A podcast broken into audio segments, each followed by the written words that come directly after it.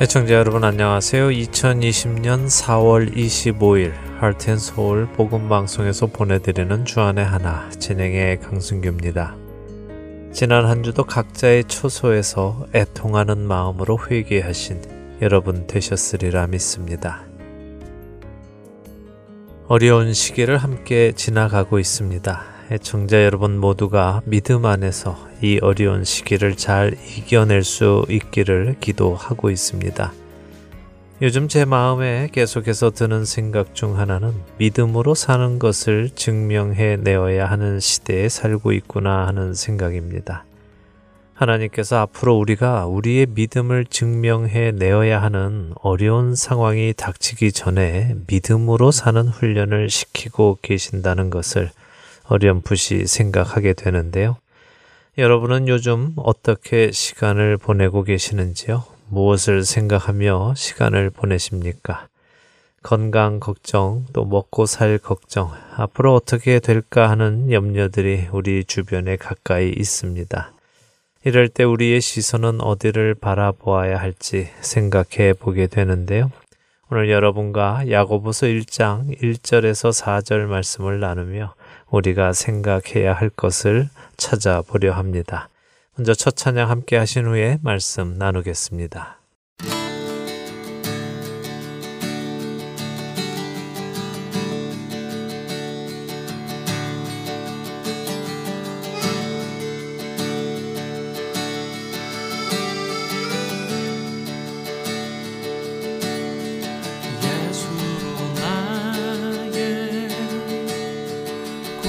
Santo.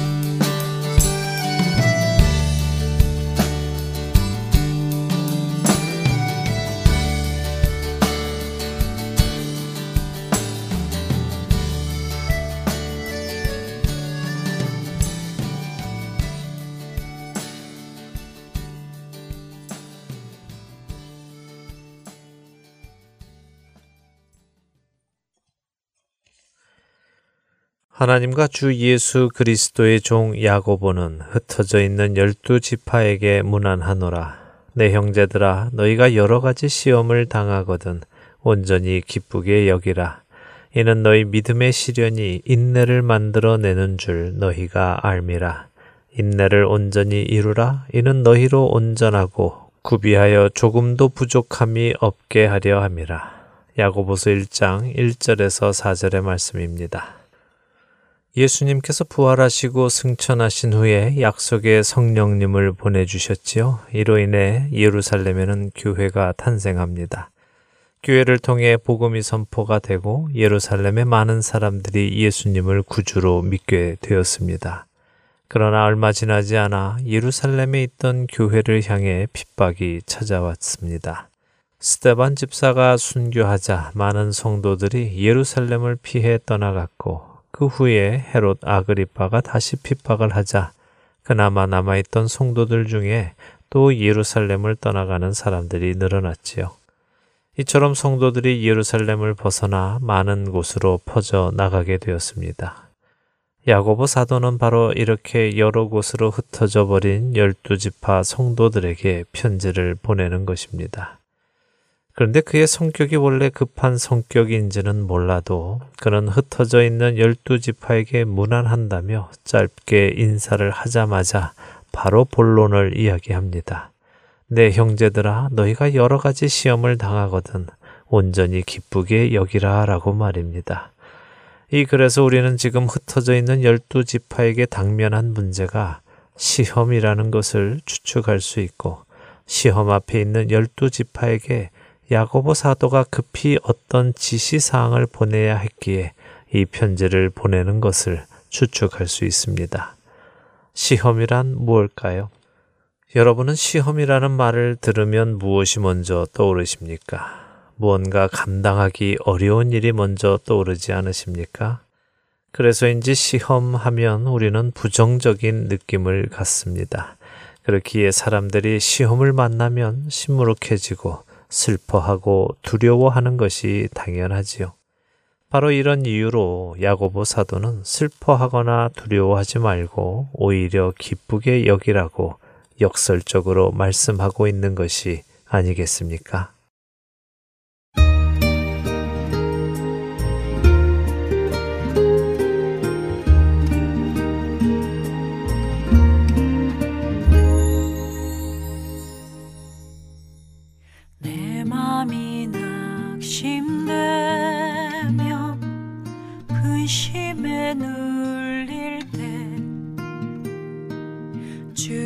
주께서 내게 오사 위로해 주시네.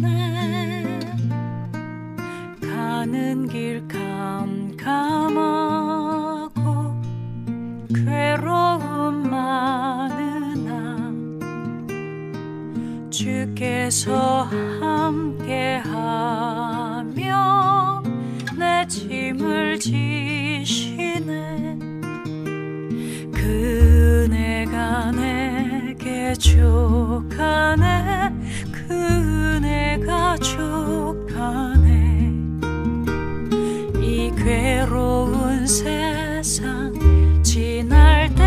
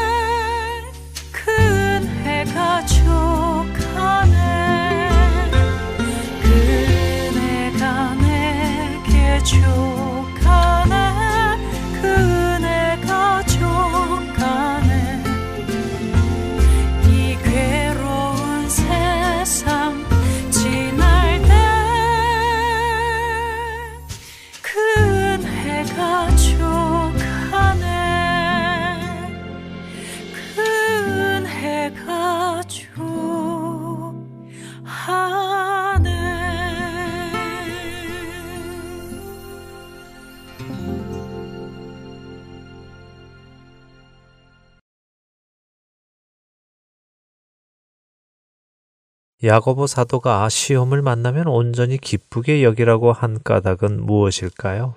사람들은 시험을 만나면 슬퍼하고 두려워하고 힘들어하는 것이 자연스러운데 말입니다.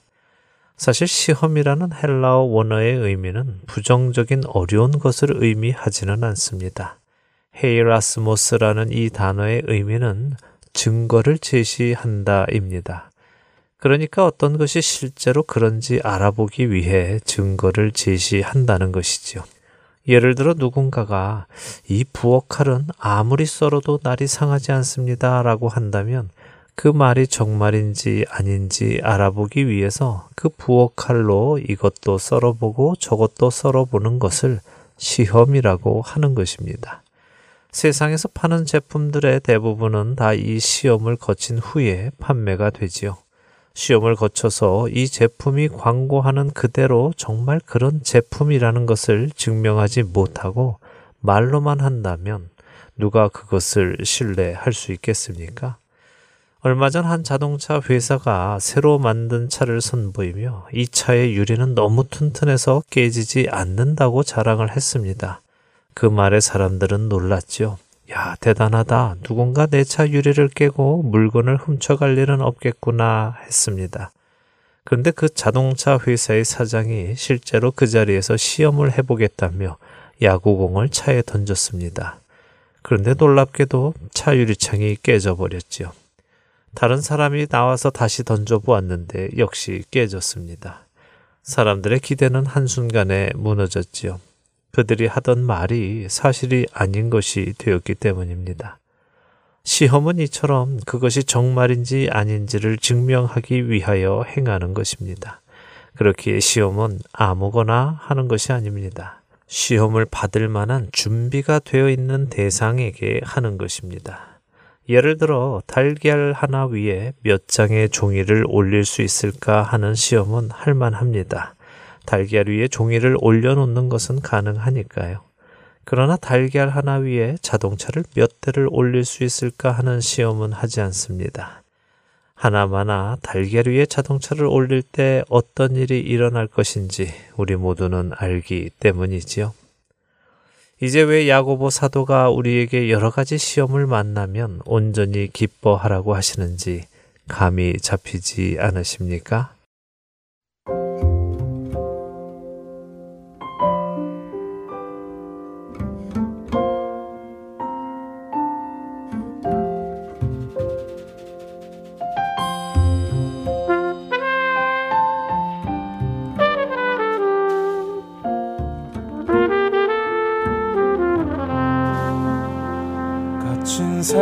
세상에서 실패하거든. 그 손 못 자국 만져라. 고된 일 하다가 힘을 얻으리. 그 손 못 자국 만져라. 그 손 못 자국 만져라 그 손 못자국 만져라. 주가 널 지키며 인도하시리. 그 손 못자국 만져라. 내가 어둠 속을 걸어갈 때에 그 손 못자국 만져라 주가 참 평안을 내게 주시리. 그 손 못자국 만져라.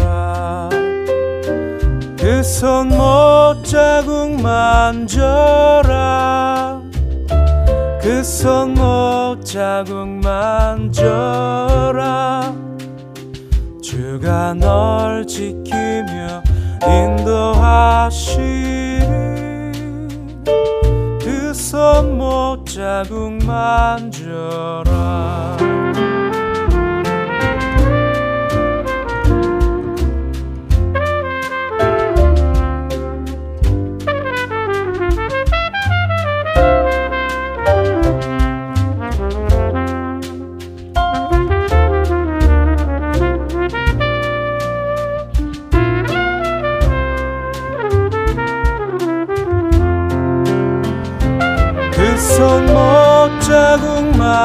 만져라.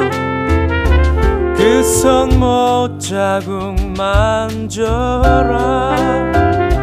주가 널 지키며 인도하시리. 그 손 못 자국 만져라.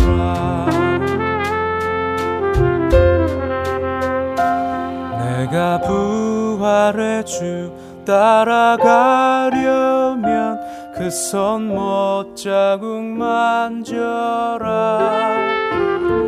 내가 주 안에서 길이 살리라.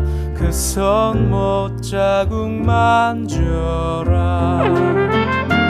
그 손 못 자국 만져라 그 손 못 자국 만져라. 주가 널 지키며 인도하시리. 그 손 못 자국 만져라. 주가 널 지키며 인도하시리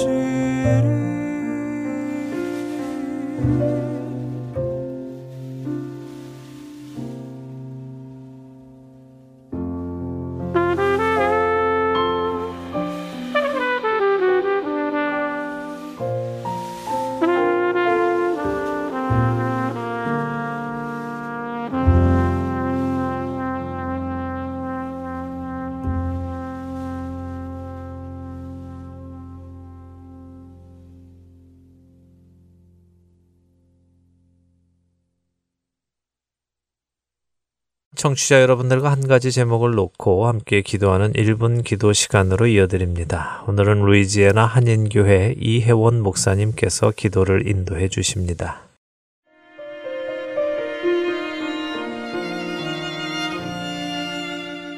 하트앤소울 복음방송 1분 기도 시간입니다. 저는 루이제나 한인교회를 섬기고 있는 이혜원 목사입니다. 전 세계가 코로나 바이러스 확산으로 큰 어려움을 겪고 있습니다. 많은 지역에서 스테이 앳 홈 명령에 따라 인파로 붐비던 거리가 한산해졌습니다. 최근 주기적으로 일어나는 바이러스 사태는 근본 원인이 인간의 탐욕이라고 합니다.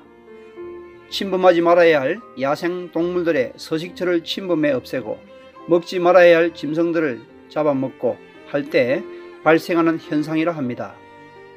코로나 사태로 인간들이 두문불출하니 거리에 야생 동물들이 찾아와 거닐고 도시 공원에 새소리가 들리기 시작하고 공해로 뿌옇던 하늘이 청명하게 개이고 특히 고국에는 미세 먼지 현상이 많이 잠잠해졌다고 합니다. 구약시대의 유대민족이 하나님을 등지고 죄악을 행하며 살아갈 때 하나님께서는 그 백성들을 70년간 바벨론 포로로 끌려가게 했습니다. 그 기간 유대 땅은 그동안 하나님의 계명을 따라 백성들이 지키지 못했던 안식의 시간을 그 땅이 지킴으로 그 땅이 회복되어 갔던 하나님의 놀라운 섭리하심을 기억합니다. 하나님께서 인간에게 잘 관리하도록 주신 땅과 자연을 인간들이 탐욕으로 남용하였기에 초래된 이 코로나 사태에 우리들이 가슴을 찢고 하나님 앞에 회개해야 하겠습니다. 창세기 1장 28절 하나님이 그들에게 복을 주시며 하나님이 그들에게 이르시되 생육하고 번성하여 땅에 충만하라 땅을 정복하라 바다의 물고기와 하늘의 새와 땅에 움직이는 모든 생물을 다스리라 하시니라. 오늘은 애청자분들과 함께 다음과 같은 기도 제목으로 회개와 회복의 기도를 드리기 원합니다. 첫 번째, 자연을 잘 관리하라고 맡겨주신 청지기 사명을 망각하고 살았음을 회개합니다. 두 번째, 우리 인간과 자연의 안식의 시간이 필요함을 망각하고 살았음을 회개합니다. 세 번째, 하나님과의 관계와 가족과의 관계를 점검하고 회복시키는 귀한 시간 되게 하옵소서. 네 번째, 코로나 사태가 속히 종식되어 정상적인 예배와 삶이 회복되게 하옵소서. 일들으신 기도 제목으로 다 함께 기도드리겠습니다.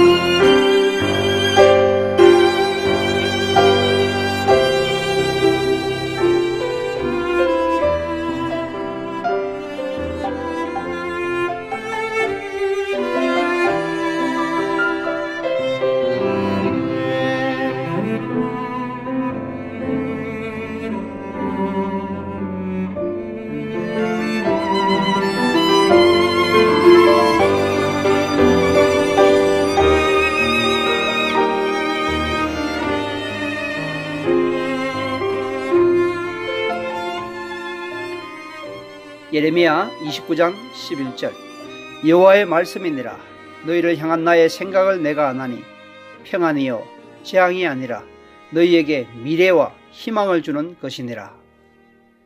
미련한 우리 인간을 그냥 버려두지 않으시고 섭리 가운데 다양한 방법으로 간섭하시고 징계하시어 다시 하나님을 찾게 하시고 돌이키게 하시는 전지하시고 전능하신 하나님 아버지 맡겨주신 자연을 잘 관리하라는 사명에 소홀했음을 고백하며 회개합니다. 미련한 저희들을 불쌍히 여겨 주옵소서. 쉼없이 바쁘게 살아가며 우리도 안식하지 못하고 피조물도 안식하지 못하게 했음을 고백합니다. 용서해 주옵소서. 인간들의 탐욕으로 초래된 이 코로나 사태로 인해 인간들이 집에 갇혀 있습니다. 이 시간이 의미 없는 강금의 시간이 되지 않게 하시고 하나님과의 관계를 점검하여 그 관계가 회복되어지고 바쁜 일정으로 서로 소연했던 가족과의 관계가 회복되어지는 귀한 시간 되게 하옵소서. 미련하고 연약한 우리 인간들을 불쌍히 여기셔서 주님의 자비로 코로나 사태가 속히 종식되어 정상적인 예배와 삶이 회복되게 하옵소서. 우리 인간들을 죄에서 구원하시기 위해 이 땅에 오셔서 고통당하시고 십자가 위에서 저희를 대신해 죽으시고 3일 만에 다시 사셔 부활의 산 소망이 되신 우리 주 예수 그리스도의 이름으로 기도드립니다. 아멘.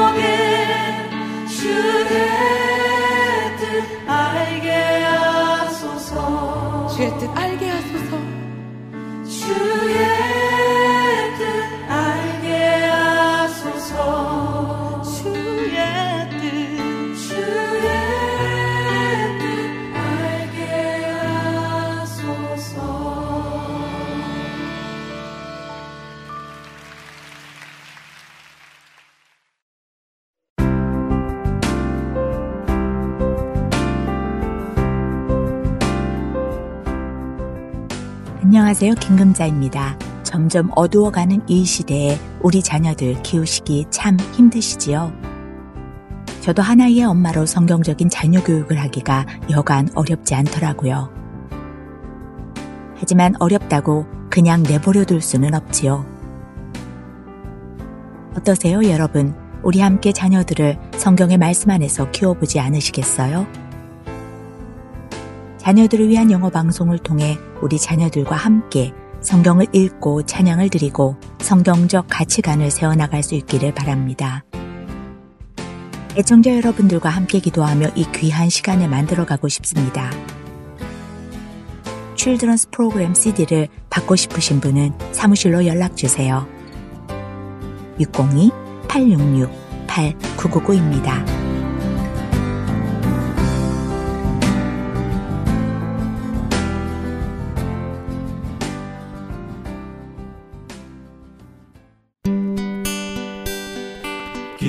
소식 사랑으로 땅끝까지 전하는 아랜소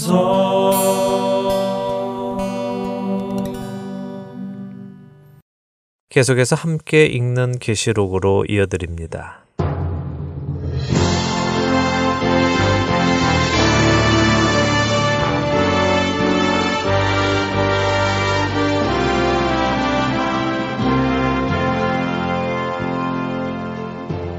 여러분 안녕하세요. 성경의 마지막 책 요한계시록을 공부하는 함께 읽는 계시록 시간입니다. 저는 진행을 맡은 김명아입니다. 네, 여러분 안녕하세요. 강승규입니다.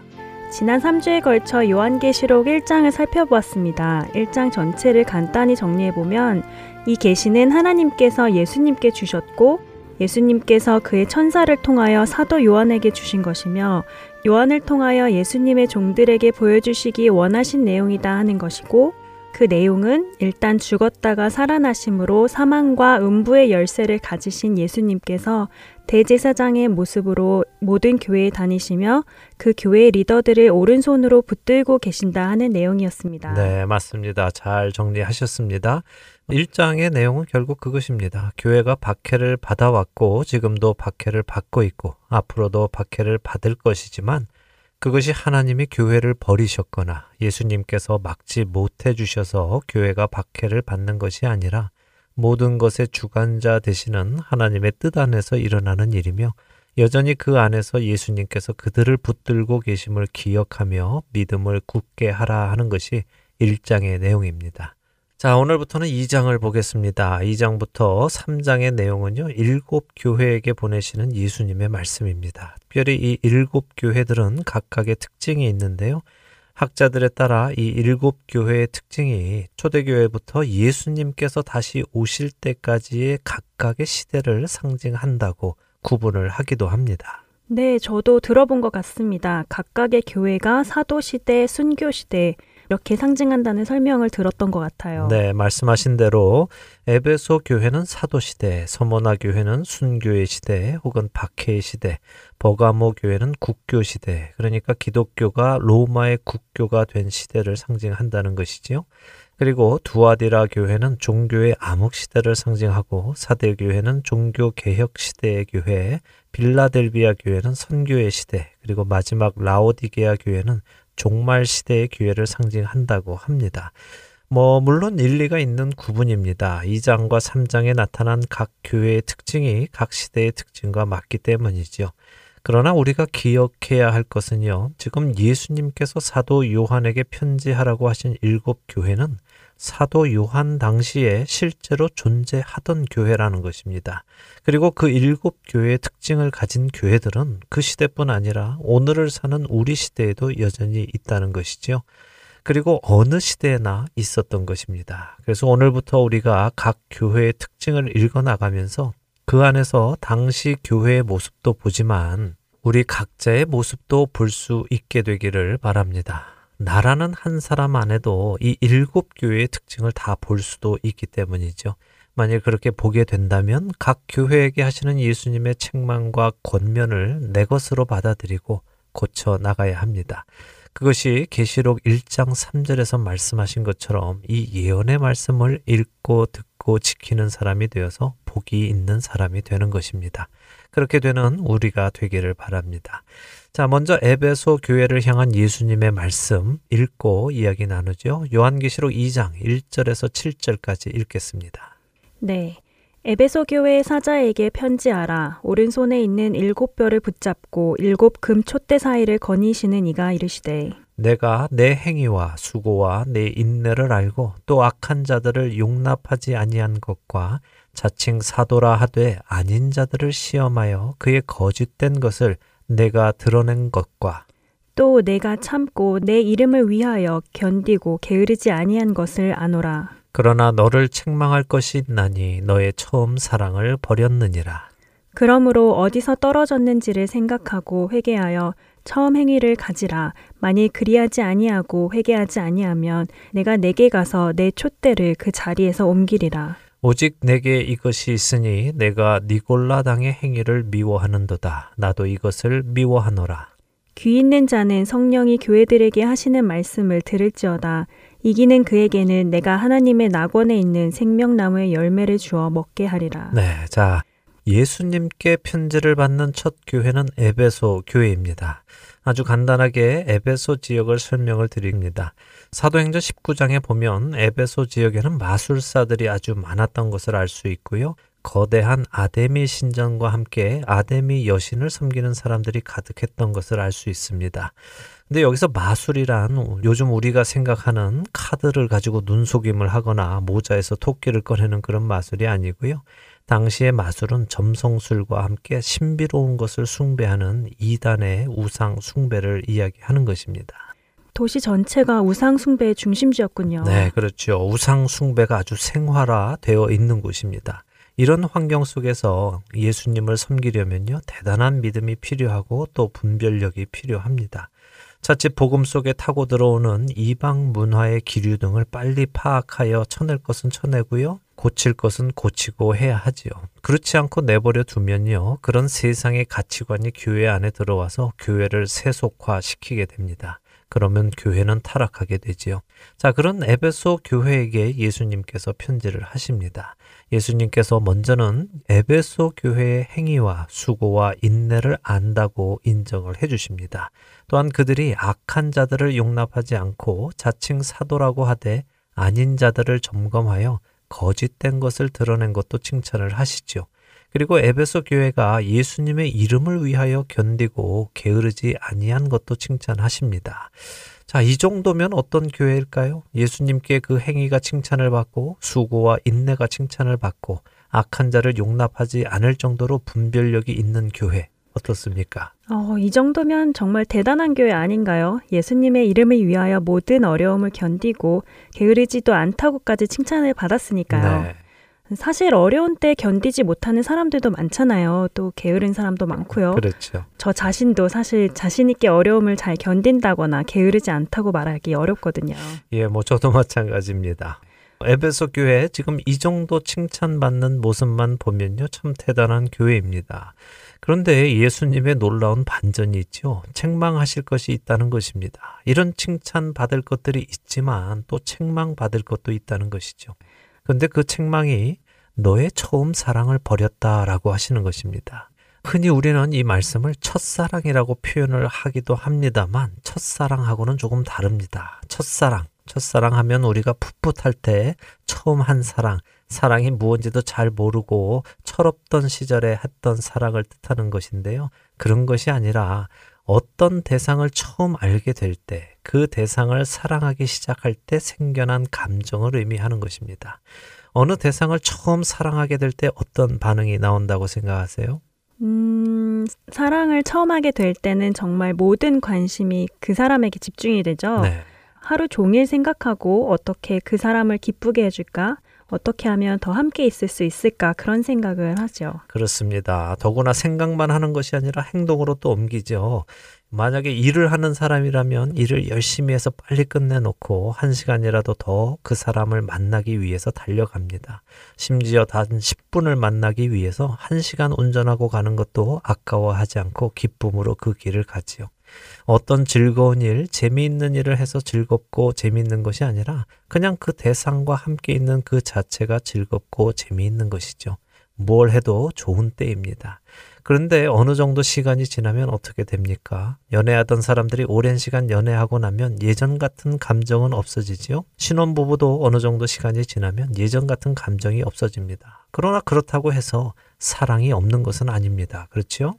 그렇죠. 사랑하지 않는 것은 아니죠. 여전히 사랑은 하고 있죠. 네, 여전히 사랑을 합니다. 그러나 처음 사랑은 아닙니다. 예수님의 이 책망의 말씀을 우리가 잘 생각해 보기 바랍니다. 예수님께서는 너의 첫사랑을 잃어버렸다라고 하지 않으십니다. 우리는 이 구절을 인용하며 곧잘 첫사랑을 잃어버렸어요. 첫사랑을 회복하고 싶어요. 이렇게 이야기합니다만 내가 잃어버린 것이 아니라 버렸다고 예수님은 말씀하십니다. 아, 그렇네요. 잃어버린 것이 아니라 버렸다고 하시네요. 네. 그럼 이 말씀은 잃어버린 것보다 훨씬 적극적인 표현이잖아요. 그럼요. 내가 잘못해서 잃어버린 것이 아니라요. 내가 버렸다는 것입니다. 여기서 버리다 하는 단어는 헬라어 아페아미인데요. 이 말의 의미는 떠나보내다, 혼자 남게 놓아두다 이런 의미입니다. 그러니까 처음 사랑을 내가 의도적으로 떠나보낸 것이고 처음 사랑을 그냥 홀로 남게 내버려 두었다는 것입니다. 그런데 예수님을 향한 처음 사랑이 없어진 것을 어떻게 알 수 있을까요?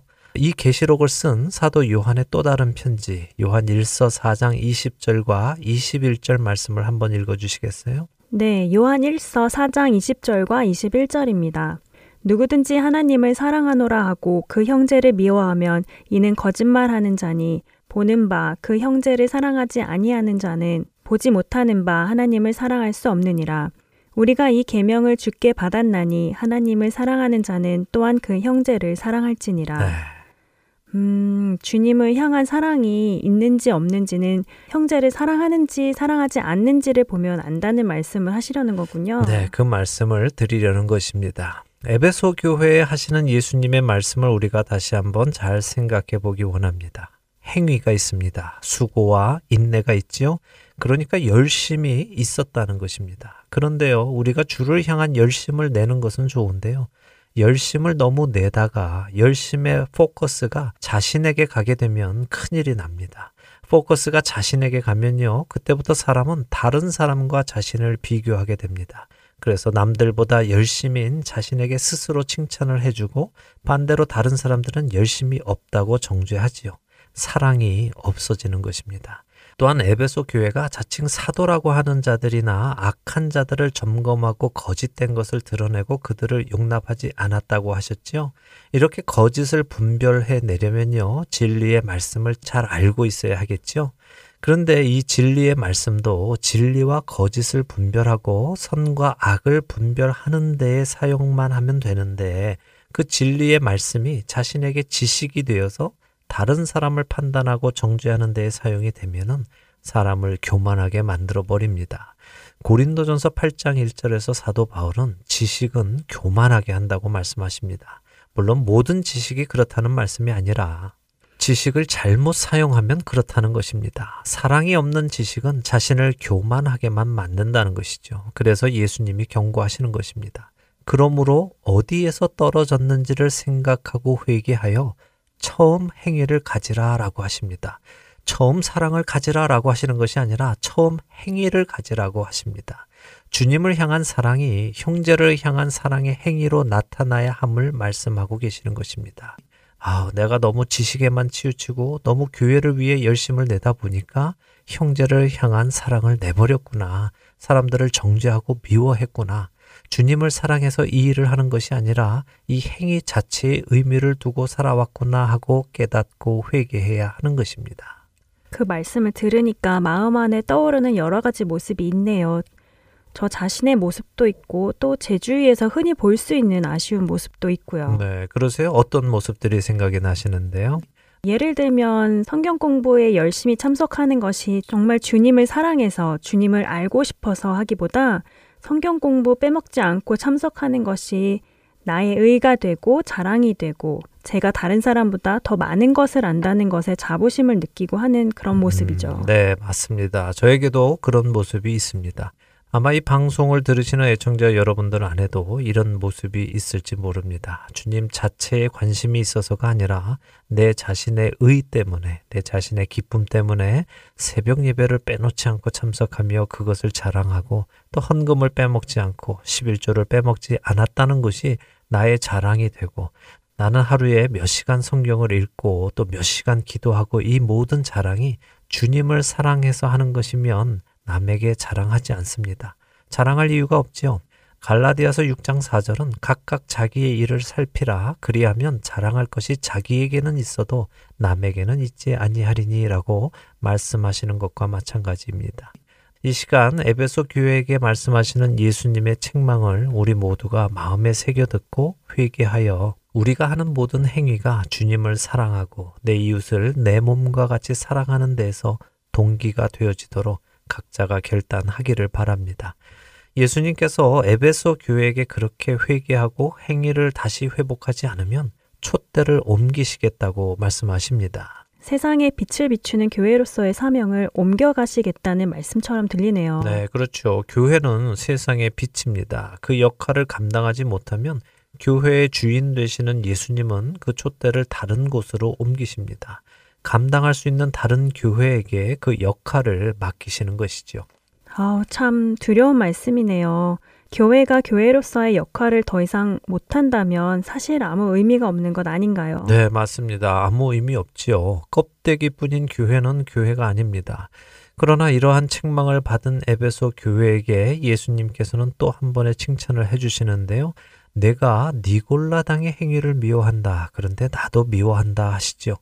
예수님께서 미워하시는 것을 에베소 교회도 미워하고 있다는 것입니다. 그래도 에베소 교회가 예수님과 같은 관점에 있다는 것입니다. 사실 우리는 예수님이 미워하시는 것을 사랑하고 있는 경우가 많습니다. 그렇지 않을까요? 예수님께서 미워하시고 가증스럽게 생각하시는 것을 사랑하는 일이 많습니다. 그런데 에베소 교회는 예수님이 미워하시는 니골라당의 행위를 그들도 미워하고 있기에 칭찬을 받습니다. 그런데 니골라당이 무엇인가요? 예, 궁금하시죠? 예, 니골라당에 대해서는 다음 주 버가모 교회의 이야기를 나눌 때 설명을 해 드리도록 하겠습니다. 버가모 교회 역시 니골라당의 행위와 관련해서 예수님께서 말씀을 하시기 때문인데요. 대신 오늘 7절 말씀, 귀 있는 자는 성령이 교회들에게 하시는 말씀을 들을지어다 하는 말씀을 생각해 보고 마치겠습니다. 분명 에베소 교회에 편지를 하시면서도 끝에 가서는 성령님께서 교회들에게 하시는 말씀을 들으라고 하십니다. 다시 말해 선택된 사람들, 구원에 초대된 사람들, 깨닫는 사람들만 이 음성을 듣고 깨닫고 행동으로 옮기게 됨을 말씀하는 것입니다. 듣는다는 것은 소리를 듣는 것만을 의미하지는 않습니다. 들으면 행동으로 이어지는 것까지가 듣는 것입니다. 누구한테 야, 너 내 말 좀 들어라고 하면은 귀로 들으라는 말입니까? 아니면 내 말을 듣고 그렇게 행동하라는 것입니까? 듣고 행동하라는 것이죠. 네, 맞습니다. 듣고 행동하는 것입니다. 그렇게 듣고 행동하는 자는 이기게 됩니다. 무엇을 이길까요? 사도 요한은 요한 1서 5장 4절에서 무릇 하나님께로부터 난 자마다 세상을 이긴다고 하십니다. 세상을 이기는 자, 바로 그에게 예수님께서 하나님의 낙원에 있는 생명나무의 열매를 주어 먹게 하신다고 하십니다. 생명나무의 열매, 이 생명나무의 열매가 어디서 처음 나오는지 아시죠? 네, 에덴 동산 중앙에 선악을 알게 하는 나무와 함께 있었죠. 그렇죠. 하나님께서 처음 세상을 만드셨을 때 사람을 에덴에 두시고 그 에덴 동산 중앙에 생명을 주는 생명나무와 먹으면 죽는 사망의 나무 두 개를 놓으시고는 사람에게 말씀하셨습니다. 동산의 모든 나무의 열매는 내가 임의로 그러니까 너 마음대로 먹어도 된다. 내가 허락할게. 그러나 선악을 알게 하는 나무의 열매는 먹지 마라. 먹으면 죽는다 하시면서 아담이 이 사실을 기억하고 스스로 하나님의 말씀에 순종하여 생명나무의 열매를 따먹기 원하셨습니다. 그러나 우리가 알듯이 사람은 하나님의 말씀에 불순종하여 사망을 선택했지요. 그리고 하나님께서 만드신 낙원 에덴 동산에서 쫓겨남을 당했습니다. 그러나 하나님께서는 그런 우리를 그렇게 내버려 두지 않으시고 다시 하나님의 낙원으로 데리고 가셔서 생명나무의 열매를 먹게 하실 것입니다. 그 원대한 하나님의 계획이 이 요한 계시록에서 이루어지는 것입니다. 어떠세요? 이기고 싶지 않으십니까? 이겨서 그 생명나무의 열매를 먹고 싶지 않으세요?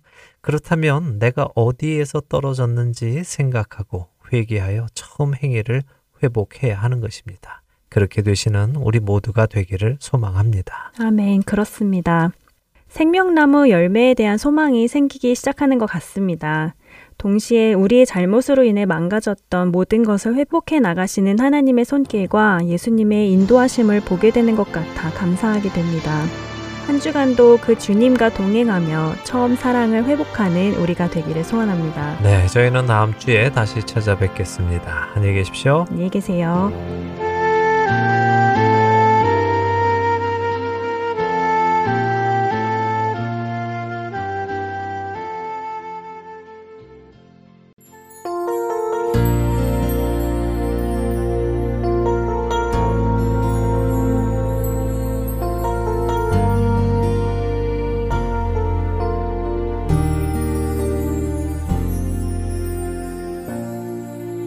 하늘의 문을 여소서. 이곳을 주목하소서. 주를 향한 노래가 꺼지지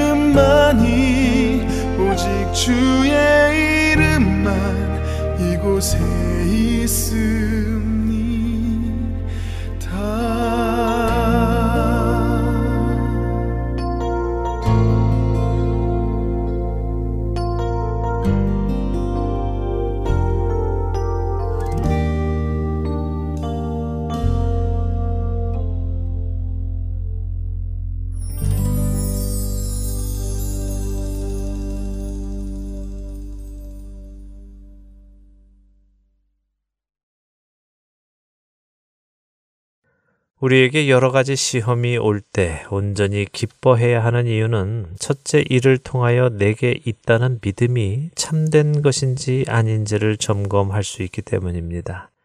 둘째로 내게 시험이 왔다는 것은 내가 그 시험을 감당할 만한 능력을 가진 만큼 자라났다는 말이기 때문입니다. 셋째 그 시험을 이겨내므로 나의 믿음이 더 자라나게 될 것이고 하나님과 더욱 친밀한 관계에 들어가기 때문입니다. 한번 생각해 보시기 바랍니다. 하나님께서 아브라함을 75세에 부르셔서 말씀하시고 그가 하나님의 말씀을 믿음으로 하나님께서 그를 의롭게 여겨 주셨지만 그의 믿음의 시험은 3, 40년이 지나 그가 100세에 얻은 아들 이삭이 장작을 메고 산에 오를 만한 시점에서 받았습니다. 그때 아브라함은 자신의 믿음을 시험을 통하여 증명해 냈지요.